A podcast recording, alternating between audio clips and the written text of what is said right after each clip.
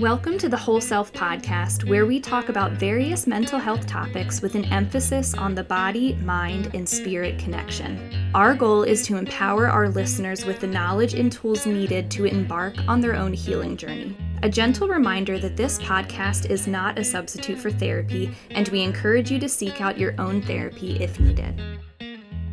Hi, and welcome to the Whole Self Podcast. I'm Mandy, a former teacher turned office administrator and social media manager here. And I am Cait Beiler, one of the counselors here at Wellspring Solutions, located in Wyomissing.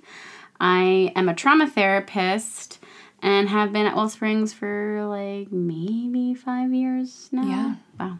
Yeah, and we're doing a sort of a series. There's one other one. Um, so there's one other episode about boundaries for teachers. That's our last one. If you haven't listened to it and you are a teacher, that one is pretty good. Go give it a listen.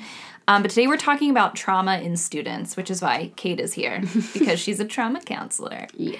And as a former teacher, I feel like I don't know, like I, th- I think we had like trauma informed trainings and stuff as Right. teachers, but it wasn't really like I still found myself not knowing how to handle some situations and some student behaviors in my classroom. Yeah, I think one thing is most people in job lines that aren't supposed to be meeting like the individual per se like as a teacher you're more so you know in charge of a classroom you have individual moments with your students but as like counselors or even certain healthcare workers you are more one-on-one Yeah. with people most of the time Yeah. so I think we've only kind of hit the surface of how to help teachers understand what trauma is Yeah. in each person, and that's a pretty overwhelming Yeah. thought if you have a classroom of 15 or more kids. Yeah. Yeah. Like especially some of the jobs I've been in, you have like 25 to 35 students. Yeah. And each of them has their own background and own uh past Stuff going yeah. on. So So, what is trauma? Um, it's usually described as an event or ongoing circumstance. We, at the very beginning of our podcast, there Mm-hmm. is one called "Know Thy Trauma" episode. I think that's at the very beginning, Yeah, right? I think it's it's it's definitely you probably have to scroll back a little bit because it was it was an early one. Yeah, so that's a way more in depth of what trauma actually is and mm-hmm. how how it looks. So an ongoing event or circumstance, and also trauma is kind of where you were and if you didn't have any resources during the time of mm. the event. Yeah, So if you and I were both in the same exact car accident, Mandy, and you were able to go home to a somewhat stable, loving environment, and people were making sure you're okay, gave you hugs, you know, were, were able to talk you through it, you probably wouldn't have as much stress or post-traumatic stress after the event. Whereas if mm-hmm. if i went home into a different family that was more neglectful and like oh what's the big deal? That stress might stick with me more because it's mm. who is our resources in that time Yeah. of like stress if that makes yeah. sense So would it make sense to say that like trauma is maybe less about the event and more so the impact the event had on you? yes Okay. um, which is why you'll find it in your circle of friends i'm sure you might have had similar circumstances happen Hmm. but feel less heavy from one person to the next and That's that's, true. probably because of where you were and what resources or lack of resources you had after the similar events Yeah. or support systems Yeah. So that's really interesting to keep in mind as a teacher with like your students mm-hmm. because like I feel like as a teacher you get a basic idea of what their home life is like. sure So you kind of understand, you know, are they going home to that supportive environment or are they kind of left coping with things on their own? Right, yeah. Um, and then another attribute of trauma is the classic fight, flight, or freeze. Mm. And this doesn't always look like you th- you think it looks at face value. I think when I know when I first learned these what these three words were, I'm when, when I think of fight, I think I'm just like a kung fu fighter. just like flying. yeah, just like openly aggressive. Like I'm gonna fight you, and then flight, immediately running away, and freeze. You're kind of just like inability to move at all. But Yeah. really, like these come up in a lot of covert ways in your classroom, right? So mm-hmm. you have like a fighter who's like more of the smart aleck, you know, and Oh, willing yeah. to talk back. Yeah. Maybe maybe get physical, but Yeah. like that might not always be the case. So maybe just like more assertive, even. Yeah, or like throws maybe throws something, um, or just like immediately like you see their whole body change into like I'm gonna argue with you now. I'm gonna get aggressive with you now. yeah. And then uh, flight might look more like the kids that are overwhelmed that don't turn in their homework Yeah. or stop trying. Yeah. Just kind of give up, or even just skip class or stop coming to school. Yeah. Uh, and then freeze, I think sometimes might overlap with flight Mm-hmm, of maybe just not really taking part in anything. Yeah. Maybe still that overwhelmness. Yeah. I think the covert ways these come out can overlap. Yeah. And students Yeah. can experience all or just one, you know? Yeah. So, like this fight, flight, and freeze, those are kind of the responses that students develop to that traumatic event or to any kind of trauma or Yeah. painful experience. they And I think as teachers, you have to have boundaries and consequences, but even in the midst of when maybe you're communicating with those students after the event, keep in mm. mind that that fight, flight, or freeze is really their brain telling them to keep them safe. Yes. So it's not always to be a jerk. Yeah. So, like, they're not trying to be malicious or vindictive. Yeah, and it doesn't make it right. Like if No, if that yeah. student is getting up in your face, calling you names, Yeah. absolutely not right at all. But as the adult in the situation, and maybe to help you handle it further out, to just remember Mm-hmm. something about me is threatening, coming off as threatening to the student, Yeah. and their fight, flight, or freeze brain is telling them this is how you stay safe. Yeah. That makes sense. Yeah. So, also big T and little t when it comes to trauma. Right. Because I think, as a non trauma therapist, if I may, you think about trauma as like, you know, people who go to war or getting car Right. accidents or, you know, dealt with like really, really big things. Yeah. So, and I wouldn't be surprised if you learned some of this in any of the trauma informed stuff Mm-hmm. at your schools. I know there's a good um, program. I don't know if it's called program. I think you said you learned it. It's uh, my husband is also a teacher. For those of you listening, Yes. I forget what it's called now. I know you you mentioned it. it. All right, if it comes to mind. But I wouldn't be surprised if certain programs have taught this. But Big T would be things like you have a homeless a student that's homeless, a student that has gotten major car accident, maybe has lost a parent tragically or even just lost a parent suddenly.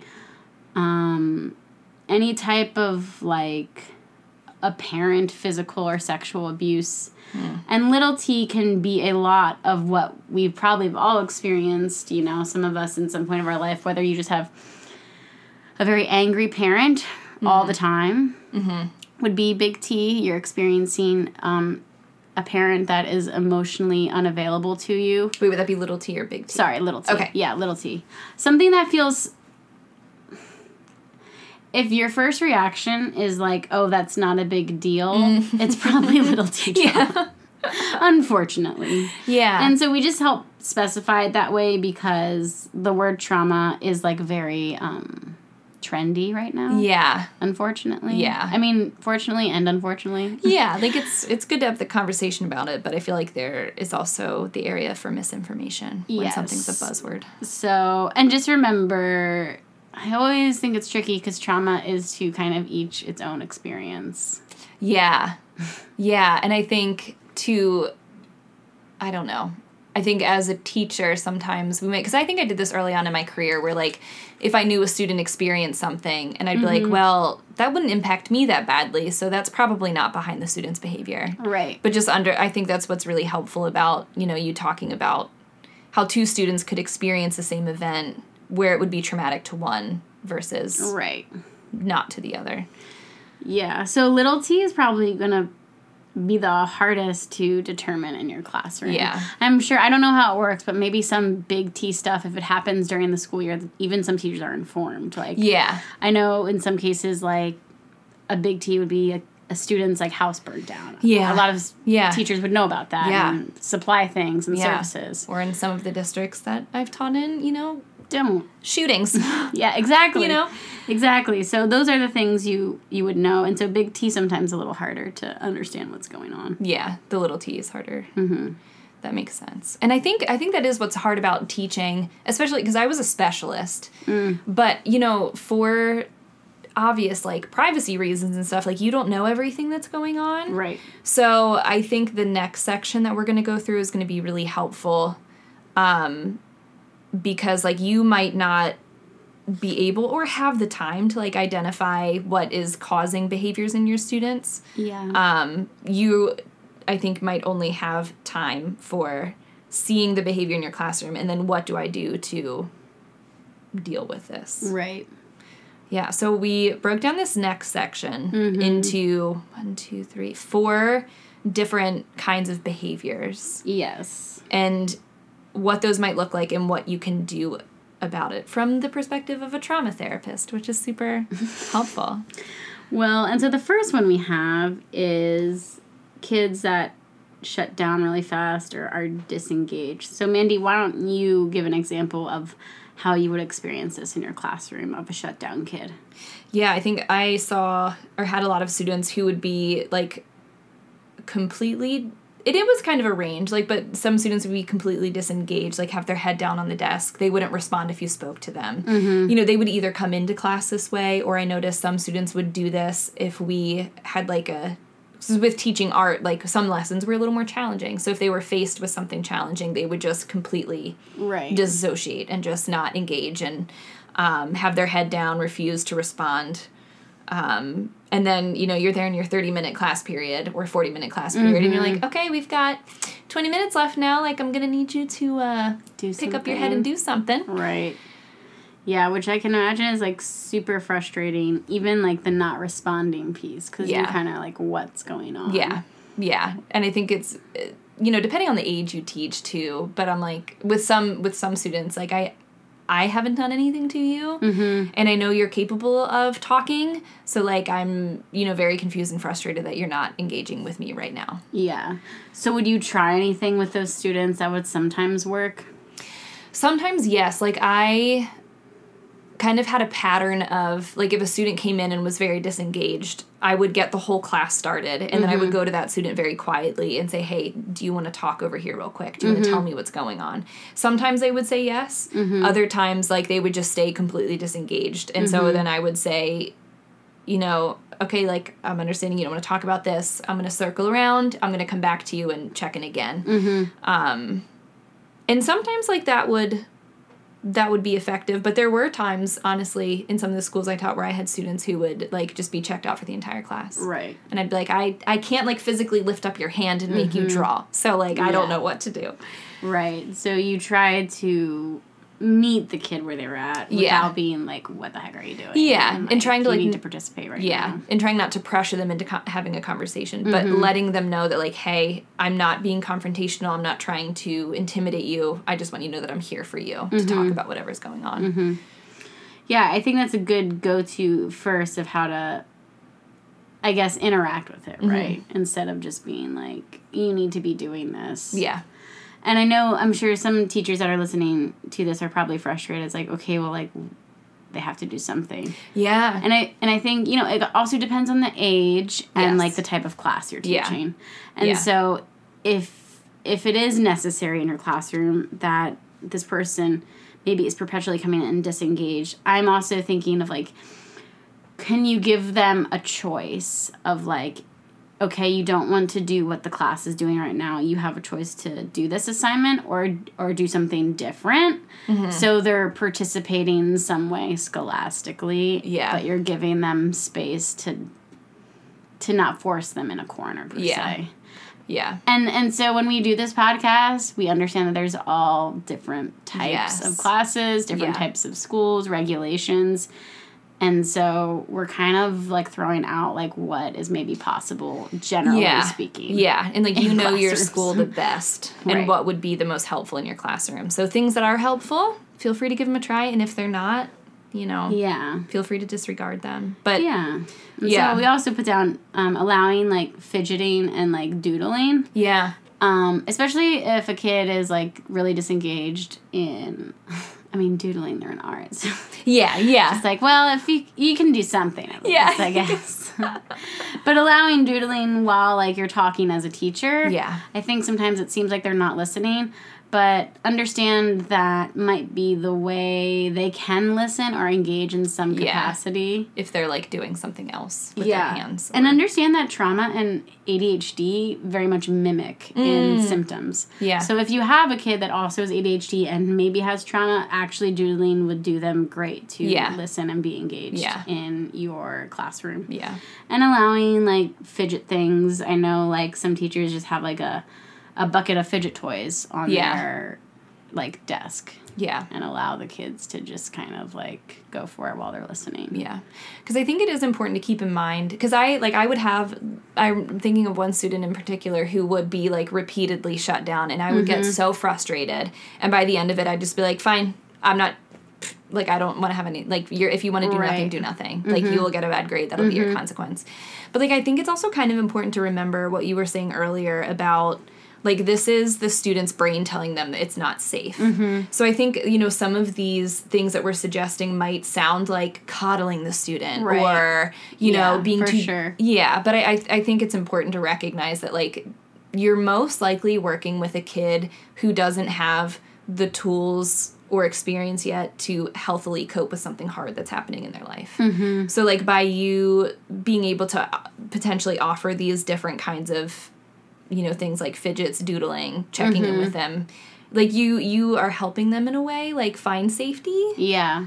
You know, it Yeah. might not solve the problem, but you know, you're in some way helping their brain or like their nervous system come back Right. in in line. And in all of this, like if kids just keep denying, they do have natural consequences of a bad grade. Yeah.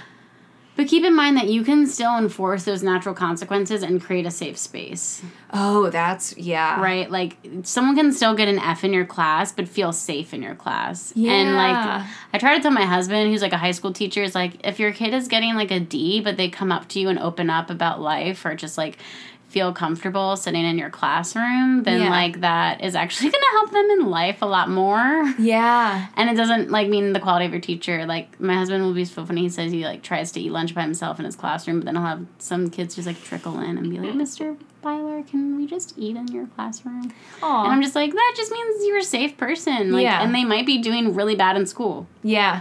Yeah. And so I, I think teachers like I don't know, but I'm curious. You maybe you told me being a teacher, like if your kids are doing like bad scholastically, does it make you feel like you're bad at teaching? Yeah, I mean, I think it would probably depend on the teacher. Mm-hmm. I think for the amount that I personalized things when I was a teacher and the amount to which I felt responsible for my students' like actions and behavior, I think I probably, especially early on, I felt that to be true. Right.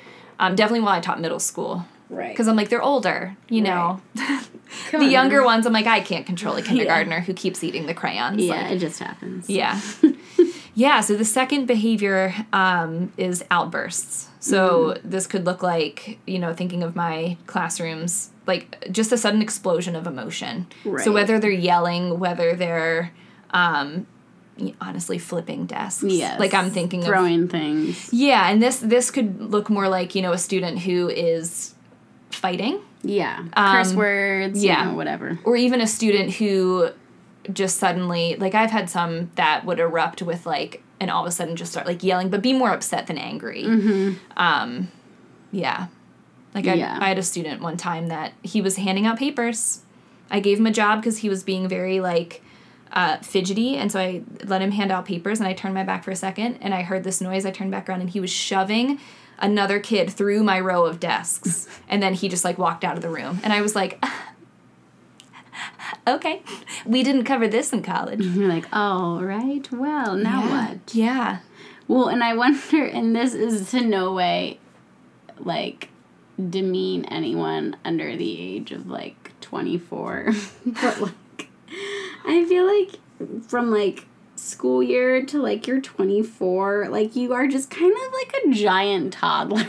Yeah. So, like, if you're a teacher, right? I'm just trying to think of my own life with my toddler. Like, when I'm super escalated, when he's escalated, like, mm-hmm. it just is so much worse. Yeah. And Yes. so, like, I know you guys know this as teachers, but it's really hard not to then get like, all right, fine, like Yeah. sit down, blah, blah. Yeah. And sometimes you have to do that when it's a whole classroom. Yeah. So again, like yeah, take these with like when you think of individual students Yeah. and like also like do what you need to do to stay safe. Teachers don't like listen to this and be like, I need to stay calm and now this Yeah. person's gonna punch me in the face. Like Yes. do what you need to do to stay safe. But And- if you have an escalated student, try not to match their escalation Yes. essentially. Yeah. I think that makes a lot of sense. And to clarify too, I have taught in some very, very, very, very, very urban school districts. Right. And pot like low income districts and so does Cait's husband. So Yeah. some of our examples might be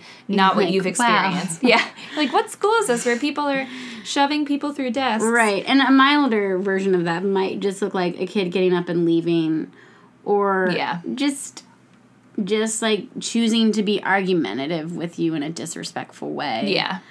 Um, and so what what can help maybe is at the beginning of your school year, um, have them write three things that they know calm them down. And so you have them like create just as a point of reference, if this sounds like something baby for you to do for your high schoolers, my grad school made us do this. okay. so it was like our first day of grad school. I am like 27, and they're like, yeah, we're going to make a safety plan when you guys get worked up in here, and you're. We're gonna have it, and you're gonna have it, so you can look at it and know what you need to Oh, do. wow. Yeah, because like I mean, you know, trauma counseling, you're talking about trauma, you're gonna get triggered. So they're Yeah. like, what do you need to do? What helps? You know? Yeah. And I was just like, wow, this should be for all Yeah. teaching environments. Yeah.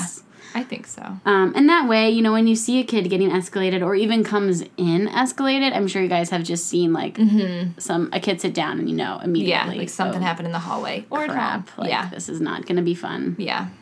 You know, whip out their little safety plan card or whatever you want to call it, and give them permission to use it. Yeah. You know, Yeah. and say, hey, do you want to use yours today? Yeah. Something like that. So you're catching it Mm-hmm. before it like really overloads. Yeah, and I think even doing a survey like that helps with the relationship building because like you're showing the student, hey, like I'm in your corner, I want to help you when things like this happen. Um, and I think too, like building your own protocol. Like in some of the districts I worked in, sometimes the school would have a protocol. Sometimes like the, me and the teachers in my hallway would figure out like if I notice this kid is starting to get ramped up, I'm gonna have this fake envelope that says Right. this other teacher's name on. it. I'm like, hey, can you real quick go give this to that person? Maybe stop, get a drink of water on your way, you know, then come back. Right. Um, yeah, but I think I feel like too in all these that we talk about, just having a having relationship with your students is mm-hmm. helpful. Like just kind of knowing them and knowing their what their usual personalities are like. And- right. oh, the next one is my least favorite one because this one always gave me the mm-hmm. teacher sweats. Yeah, yeah, yeah. And that is defiance. So when this could look like the students that are arguing that like you maybe give one really basic instruction and they jump at that as a chance to like argue with you. Or they mm, refuse to mm-hmm. do work or they're refusing to comply with your rules or procedures.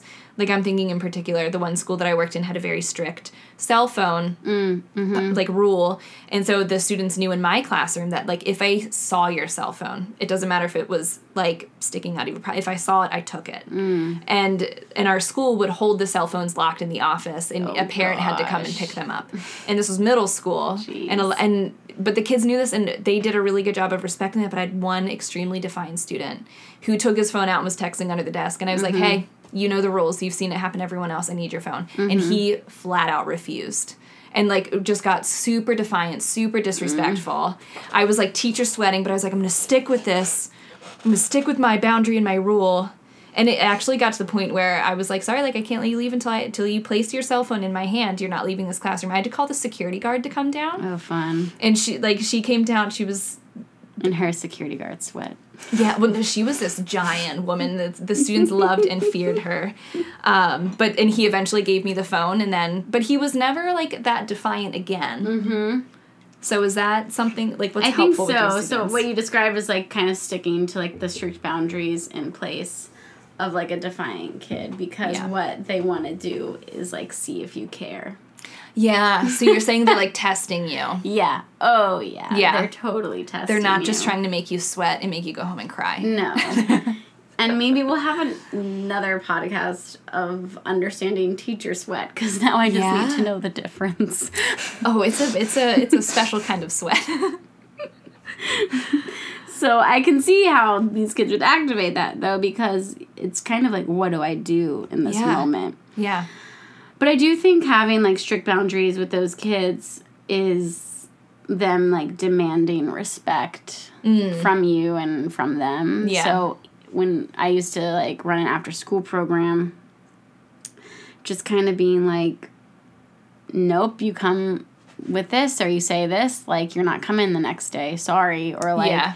that's not what we do here. Yeah. We still care about you, but like, Yeah. and knowing kind of like depending on the relationship you have with your student i wonder if it would be appropriate to say something like i i know i know there's like so much to you like i Yeah. believe in you but like i do have to enforce this Yeah. like, Yeah. i can't like calmly like I I know you, I care about you, Yeah. but this is still a rule of our right classroom. this is like not acceptable Yeah. and like i i'm free to like debrief this or process this if you want but like this is like what we need to do now yeah. type yeah. of thing. Um, but yeah, strict boundaries with those types of kids. Um, if it's safe and again age dependent and like if it's safe with the family, even having like mom and dad in on this of like helping with boundaries. So like yeah. Homework stuff, like whatever that looks like, mom and dad kind of in on like the plan of like Yeah. how to keep, you know, things going. Yeah. So you don't feel like you're the only one pushing Yeah. for something. It's like if the parents kind of know what your rules and procedures Yeah. are and know what your boundaries are as a Yeah. teacher. And again, that's tough because like you don't know if they're safe parents or oh, not. oh yeah. Yeah. But sometimes you can get a feel when you give them a call and talk to them Yeah. or something. yeah. So again, like sometimes these things are like a hit or miss. yeah, for sure. Like it's Yeah. okay if you're like, oh shoot, like that would did not go well. Yeah, or that didn't help. yeah, It made things worse. Like Yeah. that is a part of this Yeah. rather than just sitting back and doing nothing. Yeah. I guess. Yeah. Um, and I was telling Mandy when we were talking about this that most people don't think about gender roles when it comes to No. teaching. So, like for my husband, for example, like he works in an urban school district and he'll have some males kind of be like really disrespectful and just like frustratingly so. But like sometimes they'll be like really great for a female teacher. Hmm. And so I think keep in mind a little bit. So for him, like if an urban school district primarily like fathers may be absent, then what are you like kind of representing as a male Yeah. and authority figure? Yeah. Um, and vice versa. If someone has an abusive mom or a dad, what gender are like what are you triggering in a kid as an authority figure? Yeah. As that gender. With this like relationship to mom or dad, Yeah. and then how does it transfer onto Yeah. a male or female teacher? Yeah. So sometimes if you're like, oh, that kid's an angel for me, and then a nightmare for like another gender, like maybe just I'd say that to keep it in mind. Yeah, yeah, because I think like the disclaimer of like you are not a therapist as a teacher and like you're really not going to be able to do all this emotional math and like solve your students problems but i think it's all very handy stuff to keep in mind and like be aware of so when you see behaviors pop up i feel like it also helps you like not personalize it Yeah, which for we'll talk sure. yeah we're going to talk more about that there's going to be a part two to this one Right. um, about how trauma can show up in you as a teacher so shameless plug keep an eye Yeah. out for that Woo. um, yeah. And yeah. I think if if you encounter what you think might be a gender role issue, the best thing you can do is stay safe and consistent with your boundaries and calm. So you're like proving this kid wrong that like Mm-hmm. Yeah. you're not like X, Y, and Z. You're Yeah. not just gonna give up on him or her. yeah You're not gonna explosively get angry Yeah. and and abuse them or or you're not going to abandon them. Or, Right, exactly. So remember, like these kids are spending way more time with you than their own parents Yeah. sometimes. so like hello. Yeah. Yeah. like we're gonna you're gonna see a lot of crap go down in your classrooms. Yeah. yes. Oh, fun. Isn't it fun? Um, but yeah, and I did find with these defiant students, it, it kind of seemed like the kids who didn't have like the boundaries at home mm-hmm. were the ones who would be the most defiant because it seemed like I I don't know it's a personal theory and maybe you as a brain professional mm, can mm-hmm. can let me know well, that should be my new um, Cait Beiler, brain professional. but like it, it almost feels like kids innately want boundaries and structure. Yeah. You know, so they would these kids would go looking for it harder than other kids because they didn't have it at home. Yeah, for sure. Next set is the nervous and perfectionist kids, which I think if I was a teacher, I would they would drive me the most crazy. Yes. They they definitely triggered me the most. Right. Like the defiant kids scared me the most, and then the perfectionistic, nervous kids, Right. I would get like immediately frustrated. Right. Which I think is, nothing to do with them type of frustrated. Yeah, like it would Mm-hmm. it would be like a trigger response, probably pointing to something in my past. right. Mine was too. I a nervous perfectionist? Yes. So yeah, so like what that looks like is constantly asking for reassurance, Mm-hmm. asking a lot of questions, asking to go to the guidance counselor. Like I had Yeah. one student that you know doing art it's more creative and more abstract thinking and Mm-hmm. with that lack of you know structure they would constantly be like well, am i doing this right am I, can, can you look at this am i doing it?" Mm-hmm. like every time and i'd be like i need you to not Mm-hmm. do that um yeah Yeah. Yeah. And so you can put a boundary on those kids. Like, you get three questions a class, yeah right? Like, not in a way to be like, minimize what they're feeling but you're you don't want to create a codependence to like have them be like just to succeed they need to make sure you're saying yes you're yeah. doing it Or like for them to stay regulated and calm during the class, they Right. need your constant attention. Like Right. that's not a good precedent to set. Yeah. So, um, yeah, kind of putting boundaries around those things, asking for reassurance or taking up a lot of questions. Um, yeah, talking to their parent again if it's safe and giving them resources. So sometimes these type of kids actually would do really well in counseling from the get go. Sometimes Mm-hmm, because they're just getting the attention that they want. Like Yeah. they're they're by asking lots of questions, they're wanting a lot of validation, a lot of Mm. affirmation. Yeah. And counseling is a way that like the professional cannot can create a healthy balance Yeah. of attention but not codependence. Yeah. And so maybe giving like a therapy plug type of idea to the parents. Yeah. Or at least like making sure the school counselor knows about Right. behavior and Yes. yeah. Yeah. Yeah, because I feel like with these students, and I don't know if this was the right thing to do, but um, I like had it as a like standalone rule in my class that if like because we would sometimes some some of our more like art projects that had directions i would like mm-hmm. demonstrate on the board and then i would walk around the classroom and i would tell them if i walk by you that means you're good to go if i walk mm-hmm. by you and don't say anything if i stop it maybe means like you needed help with one little thing or like there was one idea that i had but like if i walk by you do not ask me if it looks good do not ask me if mm-hmm. you're doing it right if i walk by that just means that you're good to go Yeah. I feel like I feel that would work for like an art classroom. Yeah. And things like that. Yeah. And art, I'm probably sure I think we were saying this before, art probably drives the perfectionist kids crazy Yes. because there's always something that you can do better in Yes. art. Like Yeah. there's always something to fix. Same with a writing class. There's always a better way to write a story or a paragraph. And so kids Mm. Yeah. usually just like shut down and give up if they're perfectionists. yeah Whereas like the perfectionist kid actually might might do really well with math because it's just one Yeah. answer. yeah it's more black and white Yeah. Then, and there's not this yeah. abstract way to like yeah get to the end of whatever the assignment is. that makes sense Um but yeah, and also just like like rationalizing like these grades are not like everything. yeah Like I feel like coming from a teacher, I wonder if that would be like really powerful. Not that you were like, I don't care about grades, but Yeah. like you know, talk about your own story if you can. Yeah. Like, you know, Yeah. I did really bad in this and like here I am today. Like grades are not everything, but like yeah the important thing is like you're trying to be here. Yeah, yeah, and like the sometimes the the process you're learning of making mistakes, trying again, learning is Right. sometimes way more beneficial and more meaningful than the end result of the grade. Yeah. I think these kids are just hard because what it comes off is they want so much attention. Yeah. And it's hard and not like our human brain to like roll our eyes. Oh my gosh, yeah. Well, especially if you're like a burnout teacher seeing ten classes a day. Yeah, and you're like, please, just like it's not. I have nothing more to give. They're very needy. I think Yes. needy Yeah. people, needy students are almost the hardest to deal with because Yeah. it's like nothing you do is enough for them. Yeah. Hence the boundaries. Yes. Because you can help them as much as you want and they're still Yeah. going to drive you crazy. Yeah.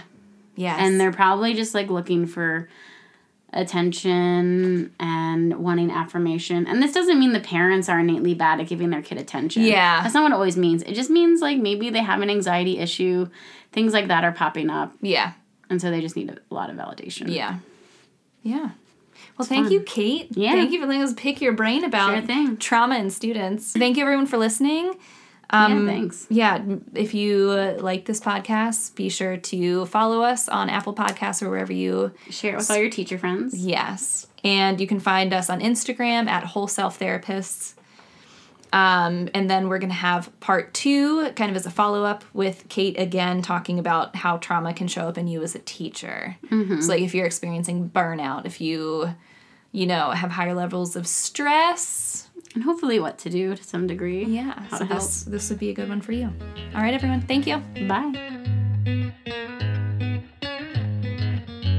Thank you so much for listening. Any resources or links from today's episode can be found in our show notes.